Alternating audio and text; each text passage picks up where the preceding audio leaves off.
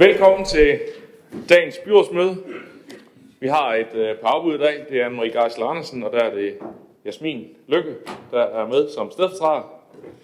Og øh, Nikolaj Aarø har også afbud, og der er det Peter Kendstarp, der er med. Så velkommen til jer. Og så starter vi jo altid byrådsmøderne med en sang. Og i dag er det Henning Ravn, der har valgt nummer 98, sangen om Larsen, nummer 98.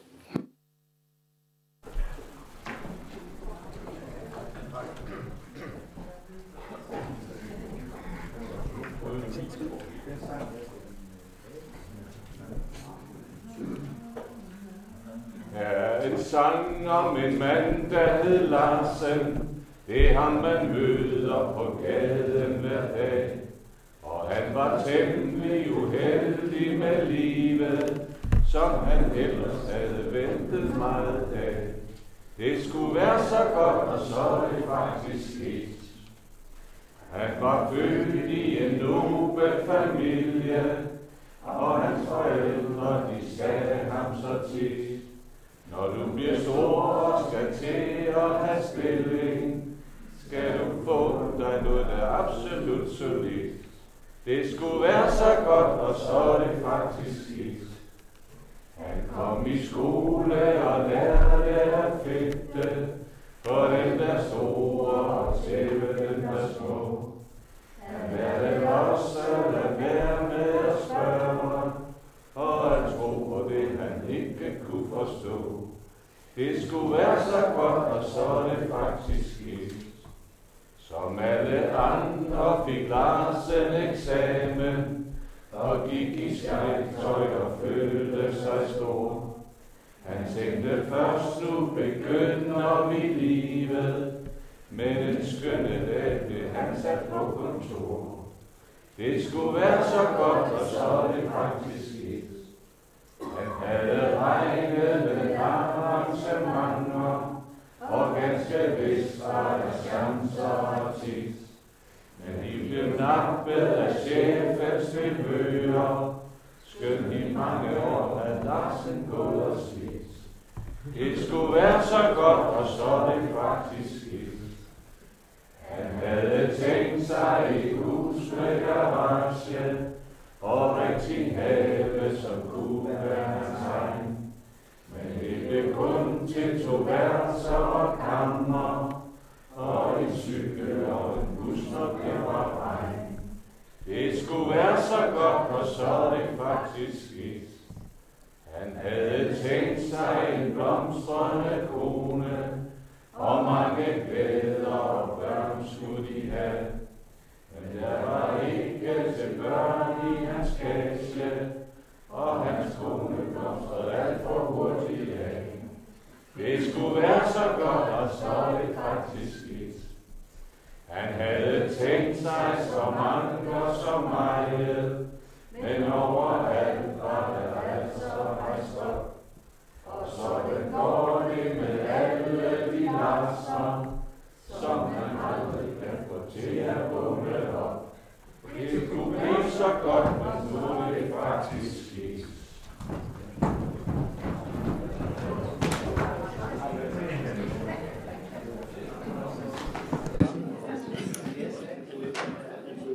Således kom vi i gang med dagens byrådsmøde. Der er udsendt en dagsorden, og sag nummer 1 handler om godkendelse af dagsordenen. Jeg skal høre, om der er nogen bemærkninger til. Det synes ikke at være tilfældet, så den kan vi hermed godkende. Sag nummer 2 handler så om bemyndigelse til at søge værgemål for borger- og arbejdsmarkedet. Der er det sådan, at efter værgemålslovens paragraf 16 kan byrådet anmode statsforvaltningen om at iværksætte eller ophæve værgemål, og byrådet kan også delegere den kompetence. Byrådet har den 25. november 2018 bemyndiget to medarbejdere til over for statsforvaltningen og anmode om iværksættelse, ophævelse eller ændring af værgemål inden for borger- og arbejdsmarkedsområderne. øh, områderne. Og på grund af stillingsskift foreslås bemyndigelsen her i et ud af to tilfælde givet til en anden medarbejder. Så det er sådan set det, vi skal forholde os til i dag. Og det er der ikke nogen, der har bemærkninger til, så det kan vi hermed godkende. Det bringer os videre til sag nummer 3, som handler om bevilling af midler til finansiering af en oplevelses- og kulturkonsulent. Med afsæt i Vision 2025, der, og i en erkendelse af, at antallet af borgere i Esbjerg by i flere årtier har stået stille, så har vi her i byrådet besluttet en strategisk satsning på oplevelse og kultur, der sammen med omfattende byudviklingstiltag skal spille en central rolle i at løfte Esbjerg by og give bystolthed med det sigte at øge bosætningen og rekrutteringsmulighederne for arbejdskraft. Visionen er jo, at Esbjerg skal være en levende storby med et rigt oplevelse- og kulturliv, hvor borgere besøgende søger samvær, trives og udvikles. Der blev den 10. oktober 2022 godkendt organisering for arbejdet med oplevelse og kultur, og det er jo en stor satsning, som kræver en stor og vedvarende indsats, og der er også sat en pulje på 50 millioner af øh, indledningsvis til at understøtte den her satsning. Øh, Arbejdet med oplevelse og kultur øh, kræver så også en konsulent til at være med til at prioritere øh, opgaverne, til at sikre, at vi får mest muligt ud af de penge, vi har afsat, og selvfølgelig også til at opsøge nye tiltag til at til kommende projekter, der kan finansieres af den her pulje. Og jævnfører den indgåede budgetaftale, så er forslaget, at midler til finansieringen af den her øh, konsulent øh, skal finansieres af investeringspuljen og fremsendes til økonomiudvalget og dermed også byrådets behandling. Og det blev øh, så gjort her i sidste uge på økonomiudvalget, hvor beslutningen blev godkendt med seks stemmer fra liste V, C og F, og tre stemmer stemte imod liste D og liste A. Og sidenhen er liste D øh, blevet løsgængen. Øh, men øh, det er samme person, der sidder her i byrådet, Sabrina. Så, øh, og øh, du har så markeret nu, så du kan få ordet her og fortælle øh, lidt om det. Så værsgo. Og jeg skal lige se, om det kan lykkes det her. Tak skal du have. Kære medlemmer af byrådet, jeg står her i dag for at udtrykke min modstand mod, at vi bevilger midler til lønning af en oplevelse- og kulturkonsulent af investeringspuljen. Jeg mener, at det er vores ressourcer ville gøre langt større gavn, hvis det var, at vi dedikerede dem til investering i øh, events og oplevelser for vores borgere. At skabe mindeværdige oplevelser og kulturelle begivenheder kan være en stor styrke for vores fællesskab og fremme lokal identitet. Samtidig med, at hovedformålet med investeringspuljen om at tiltrække og fastholde flere unge og fremtidige skatteborgere til Esbjerg Kommune vil blive opnået. Med fokus på pengenes direkte på disse aktiviteter, jamen så kan vi jo nå ud til et bredere del af befolkningen og skabe en større positiv indflydelse. Lad os investere i oplevelser, der bringer os sammen, og som kan bidrage til et rigere og mere attraktiv kommune. Med det vil jeg gerne tydeliggøre, at jeg stemmer imod anvendelsen af 2,1 millioner kroner til lønning af en oplevelse- og kulturkonsulent over en treårig periode. Tak for ordet. Tak for det. Så er det Jakob Lykke. Tak for det. Helt overordnet, så er intentionen bag det her oplevelse og kultur, den investering, der lå bag 50 millioner, den kan man sige, den øh, kan faktisk godt få høje karakterer i et land, der fylder, fyldes med karakterer. Man kan sige, at udførselen, øh, den kan også godt få et nul. Øh, og helt overordnet set, så føler vi som socialdemokrater, at den her demokratiske proces, der har været i gang i forhold til at kigge ind i den her investeringspulje, den har været overfladisk, øh, og det er endda positivt sagt, så det er nok også det eneste positive, jeg kan sige. Vi har ikke været ordentligt øh, involveret i forhold til det her. Og det er den følelse, vi sidder øh, tilbage med her som socialdemokrater. Og det er rigtig ærgerligt, øh, fordi som sagt, intentionen er der bestemt ikke noget i vejen i. Det er udførselen, der kalder på en gang til, kan man sige. Så derfor øh, sagde vi nej. Øh, og så kan man sige, og det er nok nogen, der vil sige, jamen var det ikke en del af, af, af budgettet? Jo. Øh, men øh, der er også et begreb, der hedder bristede forudsætninger. Altså et udtryk, der bliver omopringet til anvendelse, når de forudsætninger, der ligger til grund for indgåelse af en aftale, de øh, forandres. Og det bliver jeg nødt til at sige herinde, det gør de. Det var ikke det, øh, i hvert fald, vi gik ud med, da vi øh, vedtog det her budgettet. Vi føler ikke, at vi har været involveret. Derfor er der også et klart nej, det er der fortsat i forhold til at putte penge i den her konsulent. Tak. Selv tak, så er det Margaret André Andersen. Yes. Tak for det. Et godt gammeldags håndslag, det kan jeg virkelig mærke, at det er noget af det, der betyder allermest for mig, både som menneske, men også som politiker. Med tiden så erfarer man dog, at det ikke altid er nok at give hinanden hånd på en aftale. Så derfor er det blevet en tvingende nødvendighed at have aftaler nedfældet på papir. Det skulle også forhindre noget så irriterende som misforståelser og hvad det egentlig er, der er aftalt i at opstå, vil jeg jo mene. I efteråret der sidder vi øh, ni politikere fordelt på fem forskellige politiske partier rundt omkring forhandlingsbordet, hvor vi gav hinanden et håndslag på, at vi vil stå sammen om budgetforliget, til trods for, at der for os alle sammen fandtes såkaldte tisler, som vi havde foretrukket ikke var en del af budgettet. Noget er vigtigt for nogle, mens andet er vigtigt for andre. Det er kompromisets kunst, og det står vi sammen om normalvis. Til med sætter forhandlingslederne fra partierne deres underskrift på et stykke papir, og dermed er aftalen forsejlet. Det skulle man i hvert fald tro. Det vi så kan få erfare i byrådssalen i dag, øh, det er, at det ikke er tilfældet. Aftalen er ikke længere en aftale, og det synes jeg er tankevækkende, og jeg synes også, det er ærgerligt. Aftalen, som jeg hvert år underskriver på vegne af det konservative Folkeparti, det er for mig det håndslag, vi giver hinanden om, at vi står sammen med de ting, vi sammen har besluttet. En af de ting, som vi besluttede, det var jo netop, at den her sag skulle fremsendes til behandling i byrådet. Og hvorfor i alverden skulle vi stå sammen om at få det ført til referat i forlisteksten, faktisk på side 7 aller øverst? Hvis vi så efterfølgende ikke ønsker at ansætte en medarbejder til at understøtte arbejdet med kulturoplevelser. For mig, der er en aftale en aftale, og for det konservative Folkeparti, der er en aftale en aftale.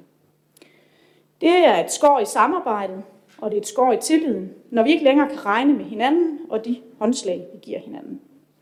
Derfor så øh, vil jeg betragte det her som et brud på vores budgetforlig. Hvordan vi så kommer videre herfra, øh, det vil jeg foreslå, at øh, vi drøfter de øvrige forligspartier imellem. Og de eneste bristede forudsætninger, jeg ser i dag, det er, at Socialdemokratiet bryder vores forlig. Tak for ordet. Tak for det. Så er det Jacob Losen. Tak for det.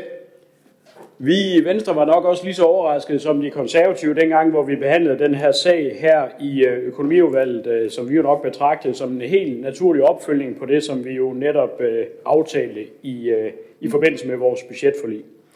Så jeg kan da godt være lidt interesseret i at, at høre ad, hvad det er, at Jacob Lykke han mener, at det er, der er sket af bristede forventninger, siden vi forlod den her sag den 9. oktober 2023 i forbindelse med, i forbindelse med budgetvedtagelsen. Man må bare sige, at i forhold til satsningen af, inden for kulturoplevelser, der har Socialdemokraterne været med hele vejen. I har været med dengang, hvor vi vedtog, at kulturoplevelser skulle være den satsning, som der kommer oven på det strategiarbejde, som der er lavet.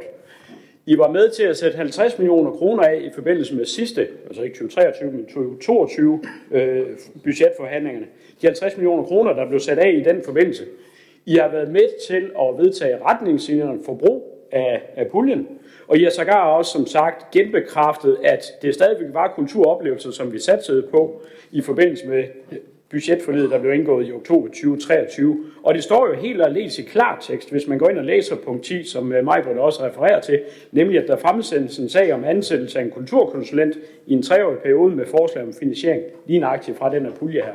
Så jeg er lidt nysgerrig på, hvad det er for nogle forudsætninger, I mener, der er bristet, siden vi havde forhandlinger. Tak for det. Tak for det. Så er det Diana Mos Olsen. Ja, jeg kommer jo nok til at melde mig i koret på, øh, på undringer, øh, fordi at øh, jeg er sådan set helt på linje med Venstre og med konservativ i den her sag. Øh, jeg tænker, at øh, det, at Sabrina Bæk øh, Bartolin stemmer imod i økonomiudvalget, synes jeg er helt legitimt, fordi du valgte jo netop at gå fra forliget. Du sagde, at jeg kan ikke være med i det her forlig på de vilkår, og derfor skrev du ikke under på linje med vi andre. Det er jeg respekt for. Det gør, at den troværdighed, som man skal have som politiker, når man sidder og forhandler med hinanden, den stadigvæk er på plads. Jeg synes, det er problematisk, og jeg synes, det er en forkert vej, vi begynder at gå, når vi flere gange, det her det er jo ikke den eneste gang, men det er sket flere gange, begynder at bryde for lige. Øh, og jeg synes, det er lidt søgt, at man begynder at gå ind og kalde det, at man har bristet forudsætninger, eller hvad det var for nogle begreber, øh, der kom og var måske lidt opfundet til lejligheden. Fordi hvis det er sådan, at der er noget, som vi kan være i tvivl om med hinanden, hvis forudsætningerne for det forlig, som vi rent faktisk har indgået med hinanden for ganske kort tid siden, at der er øh, sket et skår i den del af det, at man undrer sig over noget, at der er noget, man ikke helt kan være er enig i længere, eller der er noget, som man synes, der er kommet på tværs af det forlig, jamen så indkalder man der for pokker forligskredsen. Så må vi jo sætte os sammen rundt om bordet og sige, hvad er det, der ligger til grund for, at man ikke længere kan stå på mål for det, det faktisk ikke er ret lang tid siden, vi har indgået øh, et forlig omkring. For SF, der handler det her om troværdighed og om tillid. Det kan godt være, at det ikke er en sag, der stod forrest, da vi sad og forhandlede, men vi har skrevet under på det. Vi har skrevet under, vi har kigget hinanden i øjnene, og derfor så stemmer vi selvfølgelig for, og det vil vi også gøre næste gang, vi sætter os rundt om bordet og skriver under på et budget, om end det kan være tislerne, vi skal ende med at skulle vedtage i fællesskab her i, øh, i byrådet. Fordi ellers så er et ord ikke noget længere, så er der ingen grund til, at vi sætter os rundt om bordet, indgår et forlig med hinanden og skriver under på det. Hvis vi gentagende gange kommer tilbage og siger, hov, nu duede den ikke lige alligevel, fordi nu er gruppen måske blevet uenig, eller man er ikke alligevel enige, eller der er nogle ting, der har ændret sig. Jeg synes, vi er nødsaget til at kigge hinanden i øjnene og sige, at troværdighed, det er det, der skal til for, at vi rent faktisk kan sikre, at vi kan indgå nogle, for, nogle forlig med hinanden. Og så må vi bare blive bedre til, det skal være min opfordring, at få skabt et mandat til en forhandling fremover, hvis det er det, der er gået koks i. Øh, og ellers så øh, brug da for pokker en e-mail, send det til os, så vi kan sætte os rundt om et bord, i stedet for at vi skal stå nu og tale om forlisbrud, fordi det er i, real, i realiteten også det, det er fra SF's side af det, der sker i dag. Tak for det. Jakob Lykke. Tak. Øh, nu bliver der brugt meget øh, store tillægsord omkring tillid og sådan noget. Jeg bliver bare nødt til at sige, jeg startede indledningsvis med at sige, at intentioner med det her er der bestemt ikke noget i vejen med. Det har vi stået på mål for, det står vi også på mål for fortsat. Vi har endda involveret os alvorligt, hver gang der har været møde herinde, og det har der været to gange i byrådssalen. Det er der, min anke går. Vi kommer ikke ret meget øh, mere lærerigt ud af den her, de to møder, der har været herinde. Vi er ikke blevet involveret i forhold til det her. Det bliver jeg nødt til at sige. Og det er der, vores anke går. Det er simpelthen ikke på intentionen bag det hele. Og det er der, den ligger. Og det er jo hele præmissen for at ansætte en. Hvis det er sådan, at præmissen ikke er i orden, så er der bare ikke noget at gøre. Så er det, jeg mener, man godt kan bruge det her udtryk. Og jeg vil nødt til at lige sige til dig, øh, Diana, bristet forudsætninger, det er simpelthen ikke noget, der er opfundet til lejligheden. Det er noget, man bruger ud i erhvervsliv øh, dag og nat, hvis der er nogen, der skulle være i tvivl. Det bliver jeg nødt til at sige. Der er faktisk en stor indignation på at få det her til at fungere. Der er ikke nogen, der ønsker mere for folk til at bosætte sig. Men jeg har bare, og vi har bare en opfattelse af, efter som vi gør det, så skal vi gøre det i fællesskab. I den forstand, at der var ingen mulighed for at komme med indsigelser i forhold til, hvad hele det, det går ud på. Jeg kender ikke intentionerne, hvad de her 50 millioner skal bruges. Det må jeg bare sige. Og hvis der er nogen derinde, der kan ramme dem op, værsgo, så er der tid nu i hvert fald. Ja, det skal folk være velkommen til. Jeg synes måske, at vi skal forholde os til det, sagen den handler om i stedet for. Men altså, jeg kan jo da bare i den forbindelse sige, at altså, der er ikke en eneste forudsætning, der har ændret sig, siden vi tog den beslutning i budgettet øh, der i, i, i øh, oktober måned. Og øh, den handler alene om, at vi skal bruge en konsulent til at understøtte, at vi får mest muligt ud af de penge, vi allerede har besluttet at investere, og sikre, at det er de rigtige ting, vi kommer til at bruge pengene på fremadrettet. Det kunne vi ikke blive enige om i budgetforhandlingerne og finde pengene til direkte, og derfor blev vi enige om at skrive det sort på hvidt, at der skulle komme en konkret sag og finansiere det fra puljen, og det er den, vi forholder os til i dag. Hvad de 50 millioner kroner skal bruges til, det har vi jo vedtaget nogle principper for her, som vi har været enige om. Og det er stadigvæk dem, der gælder, indtil vi måtte beslutte at vedtage nogle andre, eller der kommer nogen med et forslag om, at der er noget, der skal ændres.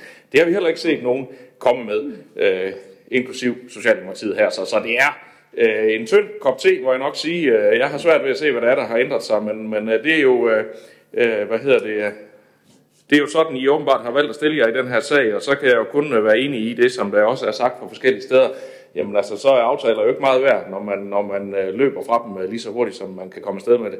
Og det må vi jo så tage til efterretning fremadrettet. Det bliver en lille smule vanskeligt at lave øh, stabile, holdbare aftaler, hvis, øh, hvis, man, øh, øh, hvis de ikke er det stykke papir værd, de er skrevet på.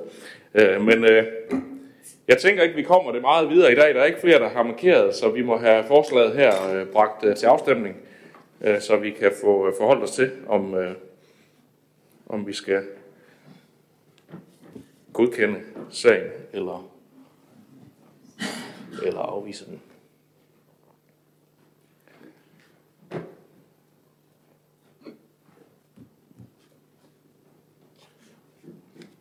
Og så kom vi til 31 stemmer, der er 21 for og 10 imod, og dermed er sagen godkendt. Det bringer os videre til øh, sag nummer 4, som handler om frigivelse af projekteringsmidler til ombygning af seminariehuset i Ribe. En sag fra børn- og skoleudvalget. Diana, du får lov til at sige lidt til den. Værsgo. Lige et øjeblik, lige et øjeblik. Vi skal lige have systemet til at følge med. Ved budgetforhandlingerne for budgettet 2024 til 27, der blev der afsat et beløb på 24 millioner kroner og 90.000 til ombygning af seminariehuset Simon Hansens Vej 1 i Ribe, grundet flytning af Specialundervisningscenter Wittenberg til seminariehuset. Elevgruppen, der er visiteret til Specialundervisningscenteret Wittenberg, har komplekse fysiske og psykiske problemstillinger, hvilket forudsætter en ombygning af dele af seminariehuset inden flytning. Og denne her sag handler altså alene om, i første omgang om frigivelse af de 2 millioner kroner ud af de 24 millioner 90.000 vedrørende ombygning og indretning af seminariehuset i Ribe. Og det samlede projekt forventes gennemført i årene 2024 til 25. Og jeg kan sige, at det allerede er godkendt i børn- og skoleudvalget og økonomiudvalget, og jeg håber, at også resten af byrådet er enige i dette. Det ser det ud til, at byrådet er. Der er i hvert fald ikke nogen, der har markeret, så det kan vi hermed godkende i enighed. Så kommer vi til sag nummer 5. Handler om midler til indkøb af affaldsbeholdere. En sag fra Klima- og Miljøudvalget. Jørgen Alkvist, værsgo. Tak. I forbindelse med øh, Folketingets beslutning om indførelse af indsamling af alle 10 affaldstyper i husstandene, er der afholdt udbud på indkøb af tohjulede beholdere. Alle beholdere er nye affaldsbeholdere. Det vil give en spand mindre i forhold til de eksisterende løsninger, vi har til indsamling af affald i dag. Der skal hjemtages ca. 145.000 beholdere, som ikke kan genbruges i Esbjerg Kommunes affaldssystem, men vil blive granuleret og indgår derfor i nye plastikprodukter. Der har været gennemført udbud af indkøb af tohjulede beholdere i efteråret 2023. Der blev afgivet tre tilbud, hvor Joka AS gav det bedste tilbud i henhold til tildelingskriteriet bedste forhold mellem kvalitet og pris, med kriteriernes pris, brugsselskaber og æstetik.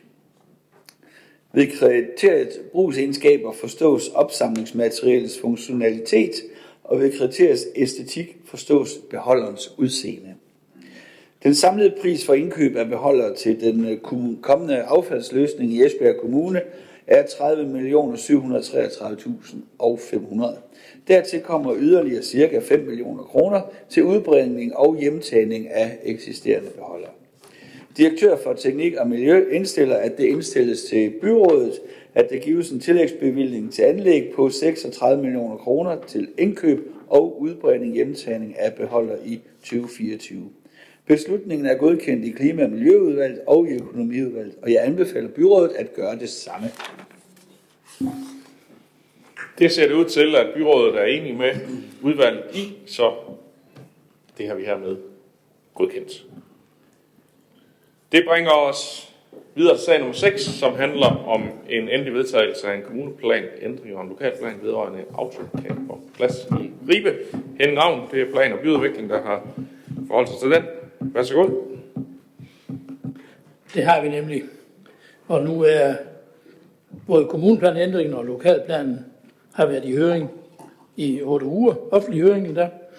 Og der kom to høringssvar. Et fra Vejdirektoratet, som blot noterer sig, at området er påvirket af støj fra statsvejen, men eventuelle støjbeskyttelseskrav fra autocamperpladsen er Vejdirektoratet uvedkommende. Og så er der et fra Ribe Stift, der ikke har bemærkninger til planforslaget. Så kan jeg lige slutligt nævne, at øh, det har været i udbud, og der er indkommet to tilbud om etablering og drift af pladsen. Plan- og byudviklingsudvalget og økonomivalget har godkendt kommuneplanændringen og lokalplanen og anbefaler dermed byrådet, at de gør det samme. Så skal de for nogen skyld nævne, at Jakob Lykke ikke deltog ved økonomiudvalgets behandling af sagen. Tak. Tak for det. Det ser det ikke ud til, at der er nogen, der har bemærkninger til, så det kan vi hermed få endelig godkendt. Det bringer os videre til sag nummer 7, som handler om parkeringsforbedringer i Esbjerg Midtby. Også en sag fra Plan og Byudvikling. Henning, du får lov til at fortsætte. Ja, og det er jo altid noget, som har stor interesse, når vi snakker parkering i Midtbyen. Fordi i Esbjerg Midtby har vi jo betalingsparkering i dag i hele Midtbyzonen, som er et område, der er omkranset af Nørregade, Strømgade, Jernbanegade og Havnegade.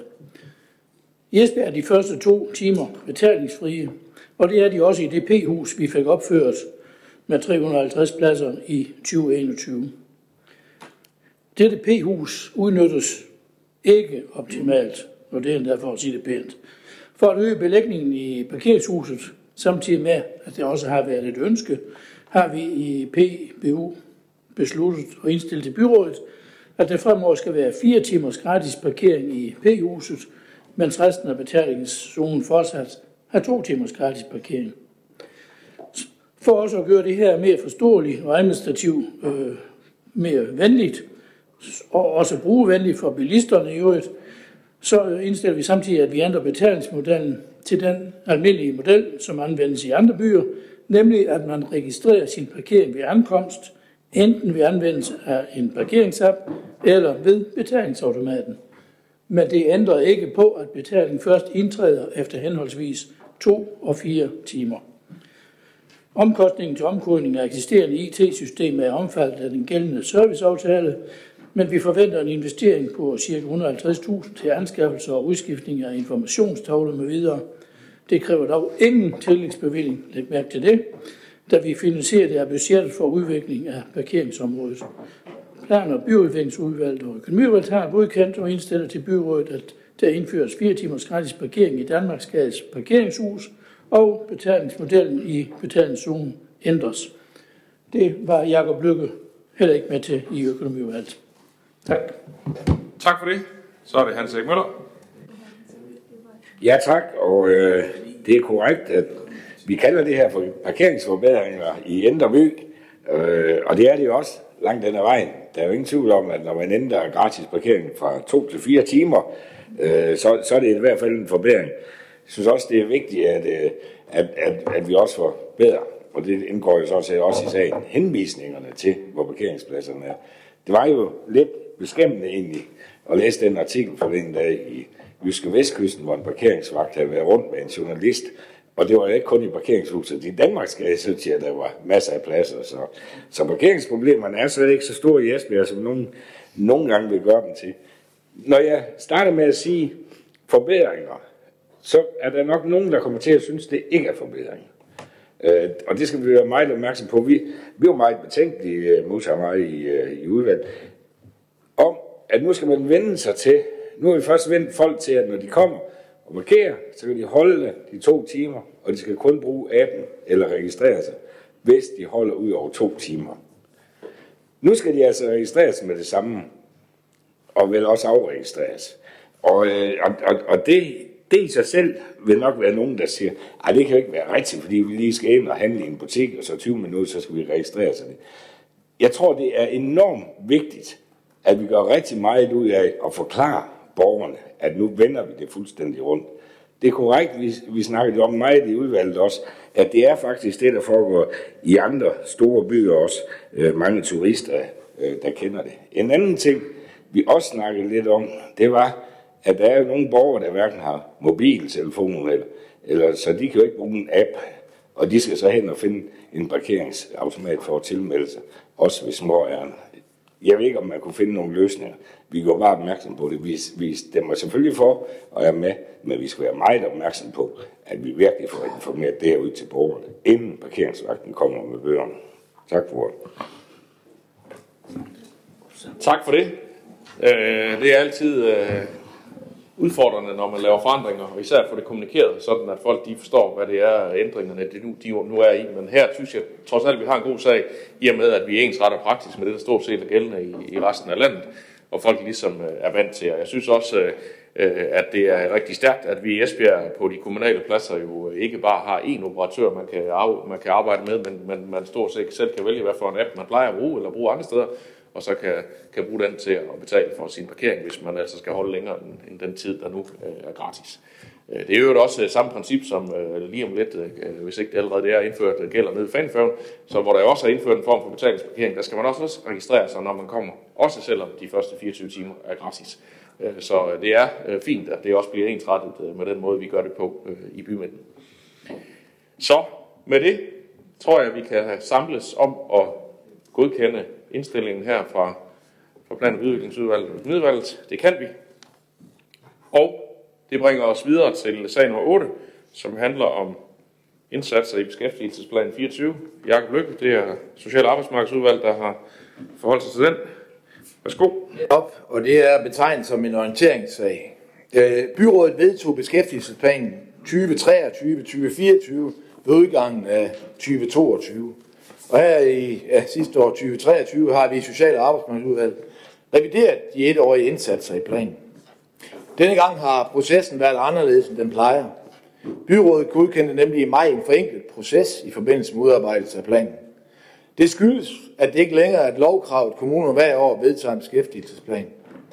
Den nye proces indebærer blandt andet, at Social- og Arbejdsmarkedsudvalget har kompetencen til at vedtage planen, og det gjorde vi på et udvalgsmøde den 15. december øh, 2023.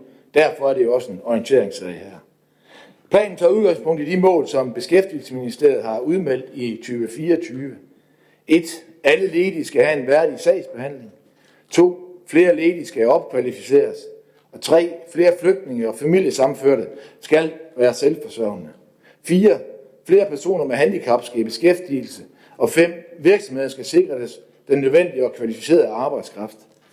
Målene er genganger fra tidligere, og herudover har vi fastholdt to lokale mål for Esbjerg Kommune, som vi fastsatte sidste år. Det første mål er at få flere unge i uddannelse eller job, så de bliver selvforsørgende.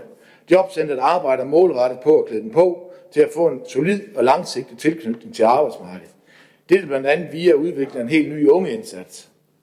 Det andet lokale mål er, at flere skal væk fra sygedagpenge og tilbage til job.